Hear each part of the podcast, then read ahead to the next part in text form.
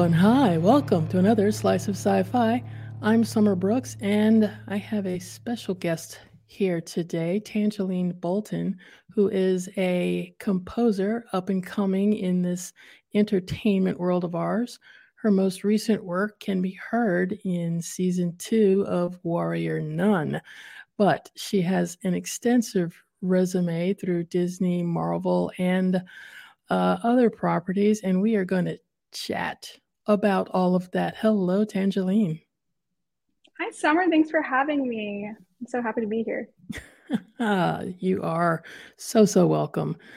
Warrior Nun is a a fan favorite amongst Netflix viewers. Uh, currently, it's in a Save Warrior Nun sort of situation. People want a season three. Netflix is kind of not vocal about what they're doing. I'm not sure if it's been officially canceled or they're just not talking about it yet, but still, this is a show that people enjoy and you got to create the the musical sound for season 2. So talk about how you came to be selected for that and some of your process on making that sound.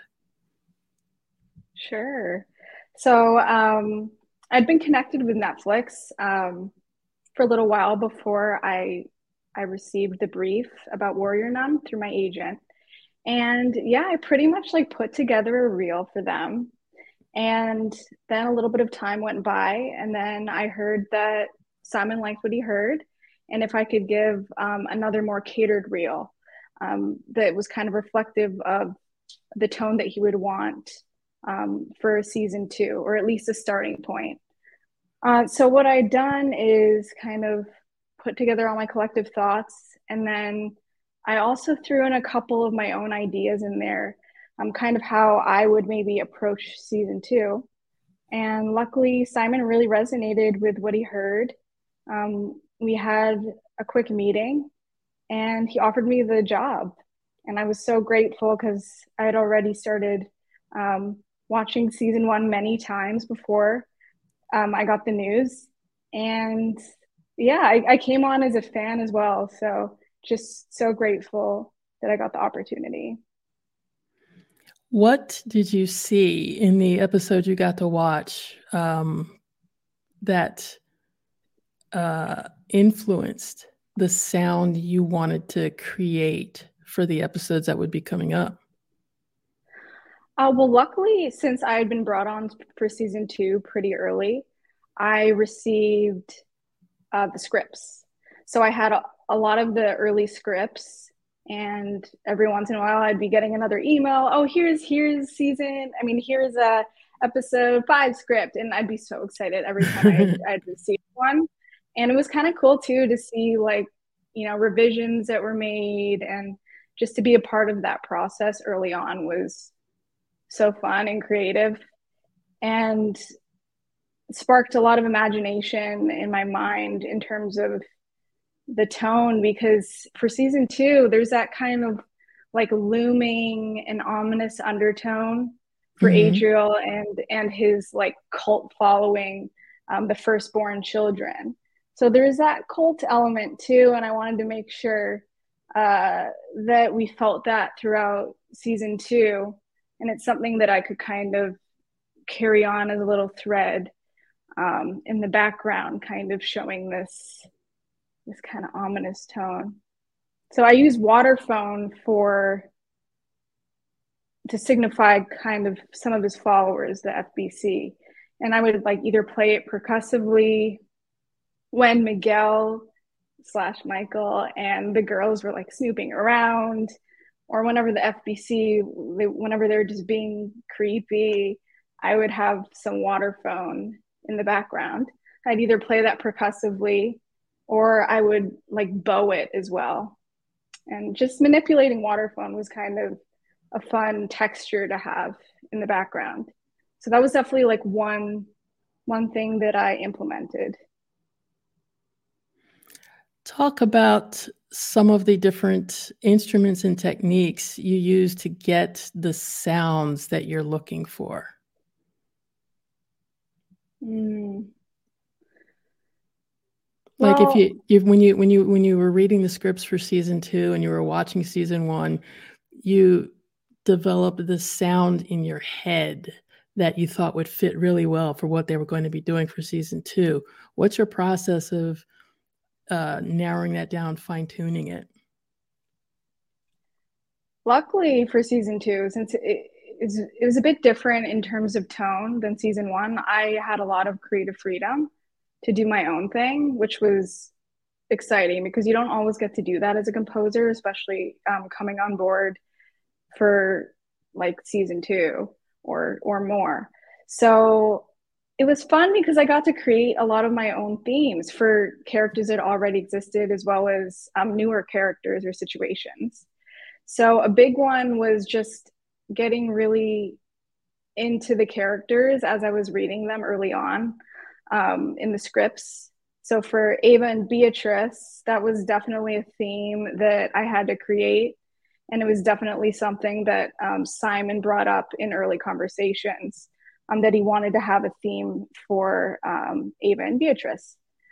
So that was definitely something I worked on as I was reading the scripts. Kind of trying to put something together that reflects their love, but also um, signifies the complexity in their relationship and the complexity in their each of their own experiences and how how can i bring those that feeling together and morph it into a love theme so i use strings and piano primarily for them um, just because it felt so in- instinctual um, to, to use those instruments together um, and some other characters we have adriel's theme uh, which I definitely from from reading the script early on, I was like, oh, we have to do something like a virtuoso style violin. And I remember mentioning that to Simon, and he, I'm just thankful he he was so open to like my ideas, especially before um, we had like lock picture. So I had come up with like a, a like a virtuoso style um, violin theme for Adriel to kind of signify his confidence, but in like also adding like this lingering and yearning quality to show his like manipulation um, and what he's trying to do to his followers as well as a lot of the members of the um, OCS. So I definitely wanted um, to approach him in that way, which was a lot of fun and I had my um, amazing violinist Abby, who is just so talented, um, play a lot of the violin solos. So those are some some characters to start. I have so many others, but um, those two are definitely some favorite themes. So when you're working with uh, other musicians who are you know gifted at the particular instrument or instruments that they're playing and you've said okay i need this person's sound here i need to layer this other person's sound here how do you get everyone together do you just individually record or take what they've recorded and then just mix it down um, i do really love focusing a lot on working with soloists i feel like there's something so human and raw to working really closely with them uh, especially for for playing main the main themes or uh, like melodic elements. So with Abby, I had her record at my studio and I would just have her read the sheet music and we would go through it. I made sure I just, you know, really meticulously mark all my dynamics, um, maybe write some descriptive words like yearning, lingering, um, just very some descriptive words um, to describe what's going on in the scene or the specific mood I want to convey. And we would just do a bunch of takes, and then I would sort of see which one was my favorite. Um, I try not to comp too many different takes together because I really like um, capturing that like live and raw emotion. And um, I think she did a great job of of conveying that, especially for Adriel in this uh, post-COVID uh, entertainment world, do you still get groups of musicians together to get a sound that you need, or are you still working with individuals and putting them together afterwards? Yeah, it's definitely a combination of both, I would say. For Warrior Nun, I focus more on like that the individual textures and and kind of hand picking different instruments um, to signify different situations or characters. Like for example, Lilith, um, I used a lyre for her, um, mm. which sounds very ancient when you're playing it, you know, like traditionally, like plucked with your fingers. But then as she starts going through her transformation, um, I start bowing it like more aggressively and just tucking it in the mix so that it's a part of the texture. Um, so things like that, I really love experimenting with playing my own instruments too, and yeah, having that kind of like intention behind the instruments um, in the scenes. It's really fun to respond like intuitively to the scenes, um, especially when it's on an instrument that's not maybe your normal instrument to play. So, when you're working on creating the sound that you want for uh, a show or a movie or a video game, do you incorporate uh, any non-musical instruments to to sort of get a tone or a sound that a musical instrument isn't quite giving you? Mm. That's a really great question. Yeah, I I love doing that, and I, I feel like a, an interesting kind of in between was the waterphone. Like, yeah, it is a musical instrument, but when you bow it, um, it can kind of give a more just overall sonic quality, especially when it's by itself. So, like, reverse waterphone was definitely something that um, I would use as transitions for scenes. And it's kind of cool um, to do that, especially when you're having a transition into a new environment, because it's kind of like sculpting the scene and introducing um, a new space. And and just synthesizers in general. I love synthesizers and kind of sculpting sounds with them. I have a lot of like Moog product, like products, Moog instruments that I use mm. as well. Um, like the grandmother was fun for just creating just different sonic elements um, and textures or, or beds to like live live in the background um, as well as different different Soma products. Um, um, I have this pulsar that was really awesome for for creating just different interesting drum textures. Um, yeah, I, I, love sound in general, so I, I love that question too. well, sound uh, plays a strong part in video games as well, and you've worked on several is there a difference in your approach to creating a, a sound or a flow uh, of sound for a game than for a show or a movie?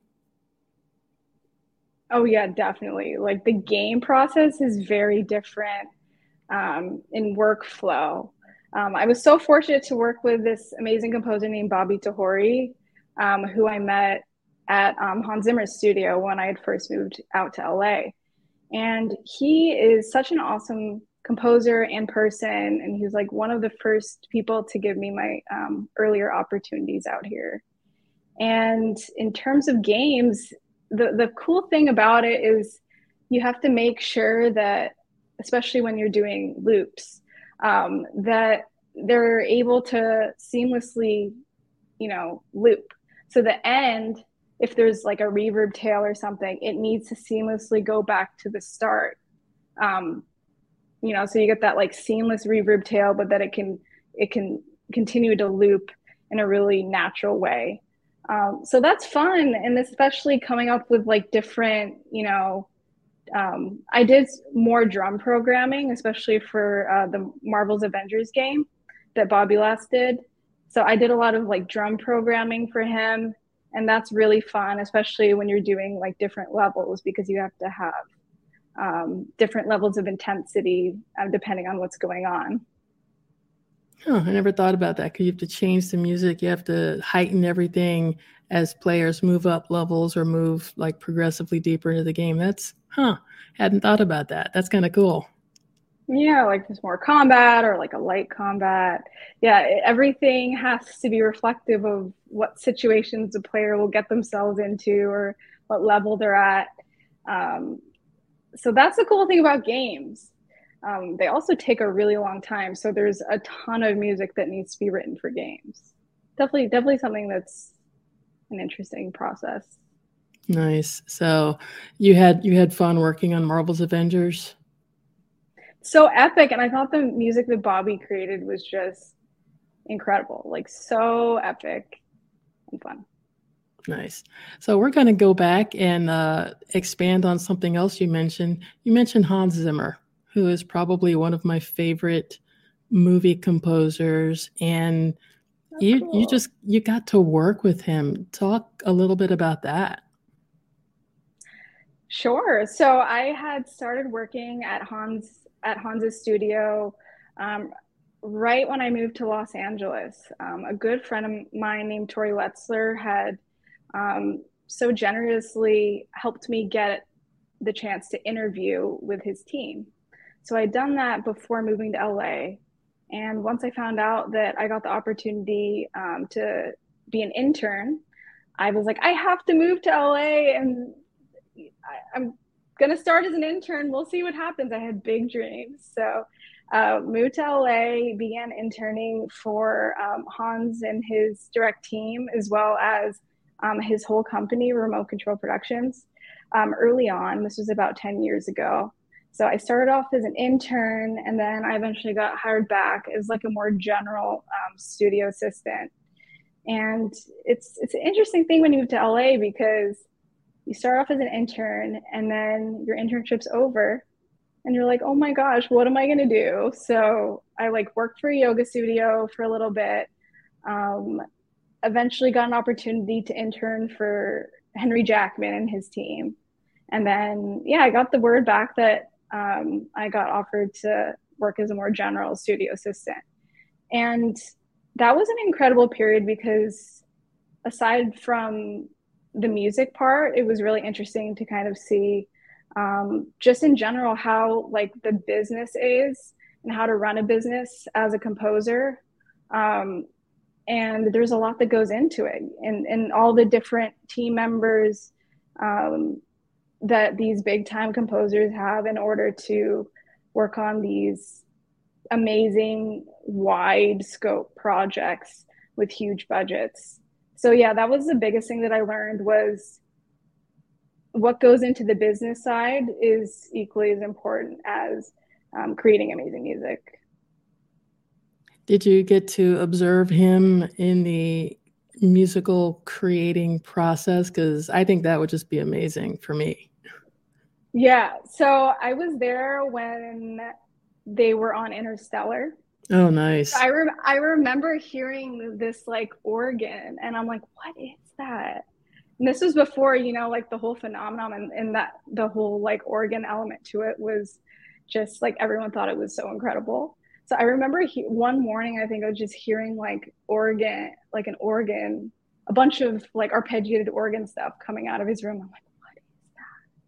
And little did I know, it was for Interstellar. And I think it's such an incredible score too. There's so much like emotion behind it. Yeah, it's interesting uh, textures. Yeah, for me, that one's a little bit, I'm going to say quieter than some of his uh, other stuff. And but it builds it builds though. Like oh, yeah. it definitely builds to those like epic moments. But I know what you mean. There's a lot of like intimacy. Yeah, it there it it allows you to touch the emotions a little bit sooner, I guess, uh, than yeah. than another than in other scores of his. But yeah, that just uh, that that for me would be like a total you know soundtrack geek moment. Yeah. What's your favorite Hans score? Um, it might be Gladiator. Oh, Gladiator's so good. I remember one of my projects at Berklee, um, School of Music in Boston. That's where I went um, uh, for music school one of my assignments was to like rescore a gladiator scene. No, really? Yeah. Yeah. I mean, obviously I can't beat Hans's score, but I remember that was fun. And like listening to that score before attempting to uh, rescore that scene. It's so epic but melodic. I love the melodicness to it. Yeah, there's just there's just so much to that. I mean, I actually bought that on CD and used to drive around with it in my car. That's awesome. I miss I miss CDs. I'm old. I get to hang on to mine. I don't think you're that old. I had CDs too, so let's not call each other old. but yeah, no, that one, that one, uh, that that CD has a few miles on it from from back in the day. Oh yeah, that yeah, that that predated. yeah, it. That predated iPods. Oh, iPods! I recently found some old iPods. like, I can't get rid of them. I can't get rid of the old iPods. I like need to go through some more boxes and just. No, I don't think I'll part. I need to nope. still have them as, as memorabilia. Nope, I am not parting with uh, with my iPod. I still have an old computer that's running iTunes, so I can sync music to it, and I'm not going to upgrade that iTunes. Days, I miss those days too, when you could just when things were more physical, even like physical MP3s. I feel like that was so much more of a thing, and then you could do whatever you wanted with them. Yeah, I miss I, I miss I mean the digital the everything streaming everything you know you stream like Pandora or Spotify or uh, even like SiriusXM has an app. So if you have SiriusXM, you can stream it from your phone. I'm like I don't want to use my phone while I'm listening to music. That just is counterintuitive to me. But bring back the CDs. Do do cars even still have CD players? No, they like don't. Cars? They no, don't. no. I I've seen cars, vehicles that come out the past few years. They don't have CDs. They do have USB ports. So you could actually take like a thumb drive and put a, MP3s. Whole, put a whole bunch of MP3s on them, stick them in your car, and it will play through them automatically. It's it's so weird. And it depending on the car, if the thing gets too hot. Uh, I'm worried about that. I'm really concerned about that because if like if you go like on a three or four hour drive, and you know what happens if it partially melts in that USB drive? You're, you know, you're kind of screwed. That'd be fun. I love that we still like appreciate vinyl though. I feel like that's something that's still around. I haven't seen vinyl in ages. I actually had to get rid no of all my vinyl like seven, eight years ago because I had too no. many of them. They were too heavy to keep lugging around. And uh, they are heavy. I regret that. I regret giving heavy. up some of my vinyl. I do. I remember but, this, my, again, I'm going back to Boston when I was in school. There was a record shop that had gone out of business and they had like piles and piles of vinyl. They're just like, okay, just take it. Oh. So I remember I took like boxes nice. of, and it was raining too. So I was like, I hope these are okay. But luckily they're still okay. I mean, a lot of classical stuff, which luckily I don't mind because I like classical music. Mm-hmm. But yep. Yeah, they had to get rid of all of it. Luckily, there's a music school right next door, so it was going to good good homes. Nice, very nice. Yeah, full disclosure, long long time ago in a galaxy far far away, I played classical guitar for like 20 years. Oh, really? Wait, mm-hmm. no. Wait, you did? Mhm. Ooh, classical guitar, that's tough. Yep. Beethoven on on a nylon string guitar a lot of wow, fun. you're gonna have to like drop some, drop some links. drop some links. I don't know links of my playing. This is like pre-internet, pre everything.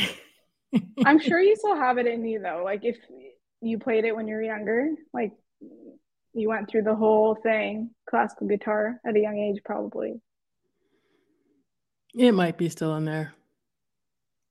It's definitely still in you, especially if you like grew up, like you studied early in your life. That doesn't just leave.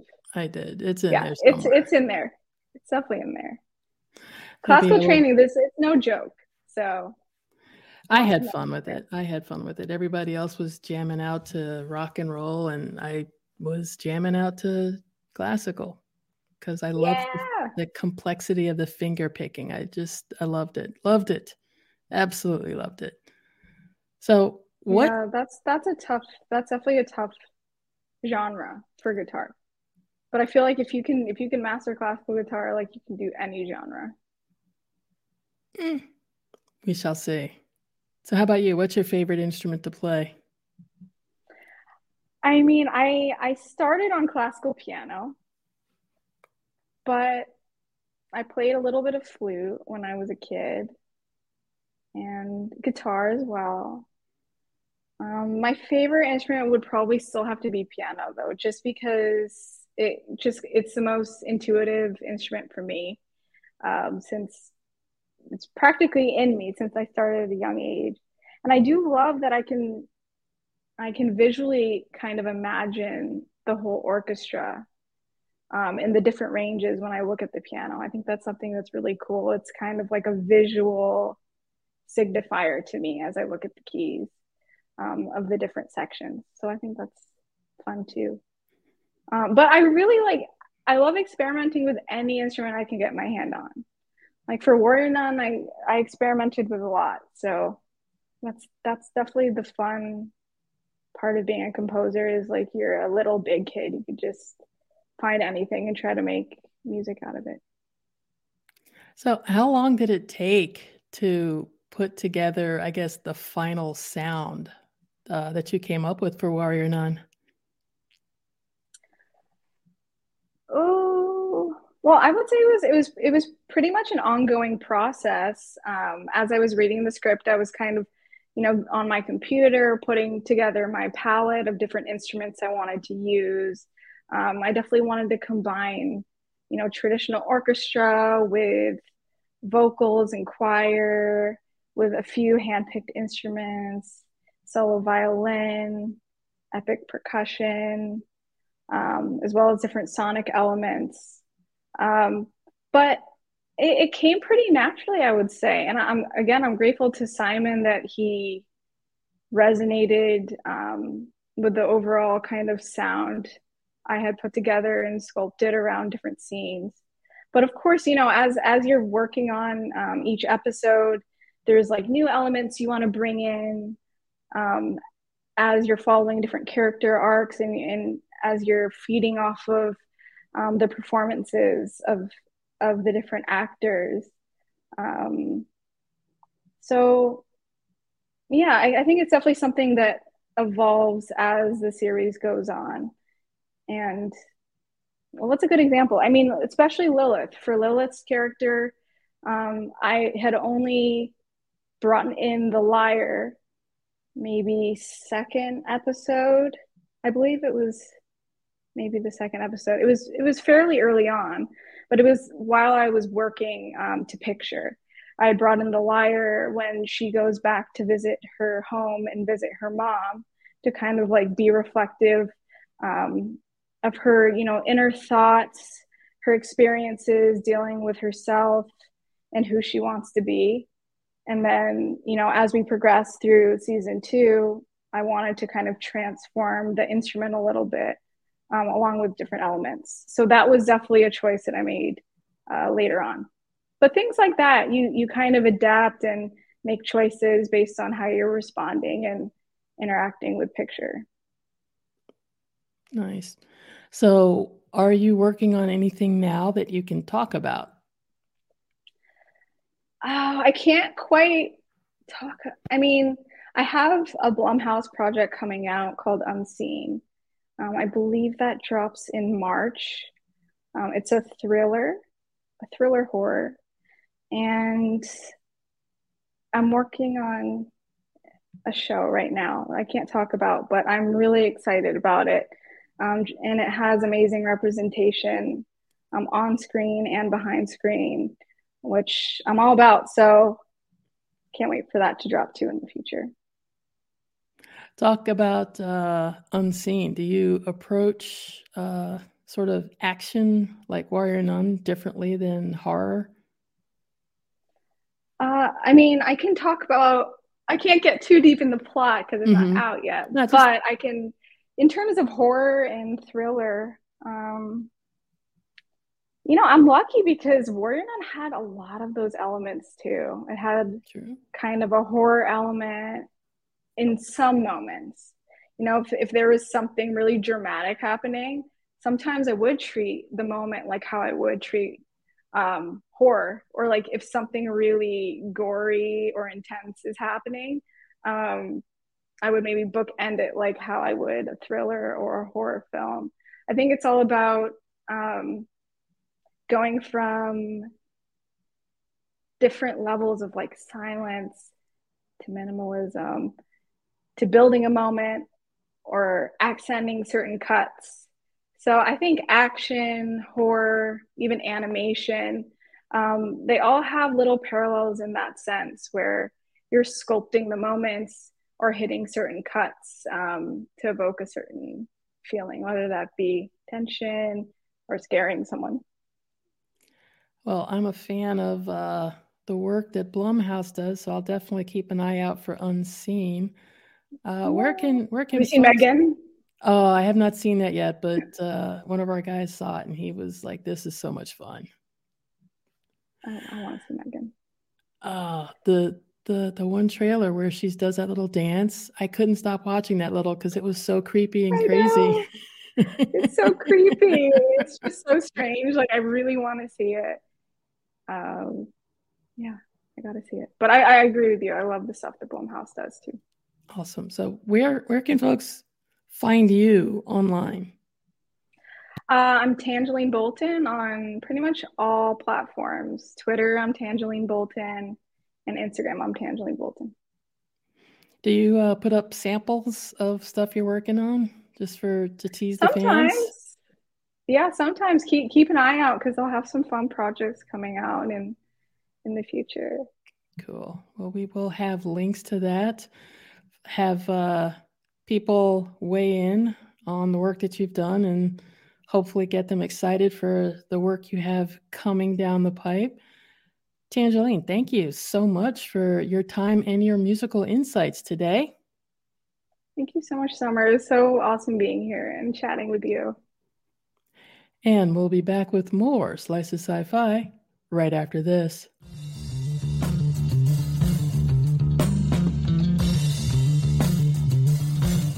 Slice of Sci Fi. Escape Pod, the free science fiction podcast brought to you by Escape Artists. I rippled a welcoming cadence of light beneath my skin, and then, seeing the newcomer was human, made my best approximation of a smile. Welcome to Helixer Transgalactic Lounge. Each week, one story told well. She should have never come back to this God's forsaken junk heap of a space station but she couldn't help but miss it when she was away for too long. From the most astonishing and visionary storytellers of the genre. But because time is a trick of the mind, it can be hacked, and we have gotten good at it. We had to. Subscribe wherever you get your podcasts, or find us on the web at escapepod.org and on Patreon under EA Podcasts. Hi, I'm Aaron Ashmore from Sci-Fi's Killjoys, and you're listening to Slice of Sci-Fi.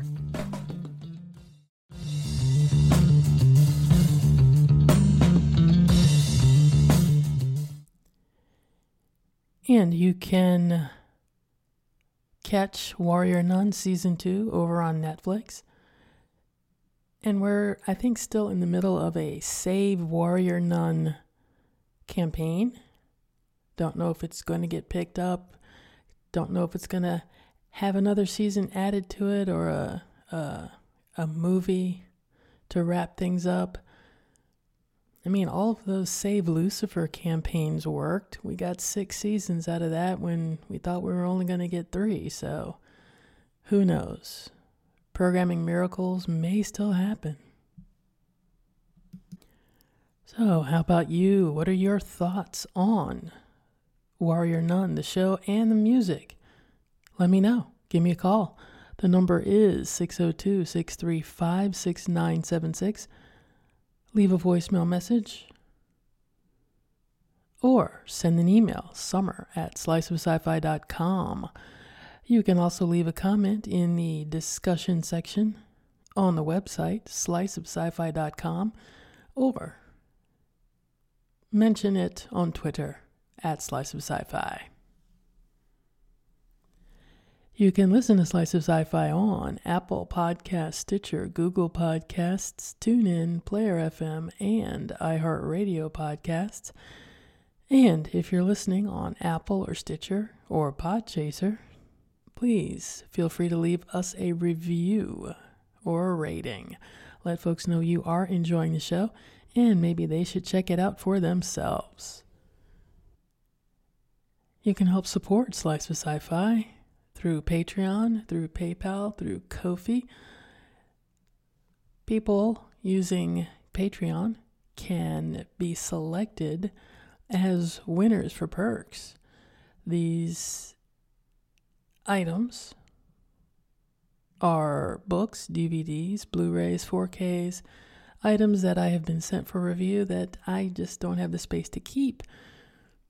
If you want to join in on the giveaway fun, head on over to Patreon, patreon.com slash slice of sci-fi. There you can pick a tier, any tier. Everyone is eligible to pick a perk. Uh, and the supporters using Ko-fi and PayPal can also be included if they so choose. Again, the links to use are patreon.com slash slice of sci-fi, Ko-fi, ko-fi.com slash slice of sci-fi, and paypal.me slash sci-fi summer. Another way you can support Slice of Sci-Fi, all of the podcasts and websites here, is through sliceofsci-fi.net. We have a shop, so to speak, an affiliate shop of curated items, good stuff that me and Noah and Lewis and Cliff and Claire and sometimes uh, Nerd Soul have uh, selected as their favorites obscure sci fi and horror titles that uh, you may not have heard of. So come on, check those items out. And if you purchase through those links there, we get a little kickback. And it's all good. It all goes to help support the fees that keep this engine humming. And that'll do it for this episode. Thank you all for listening. We'll be back with more Slice of Sci Fi next week. Take care.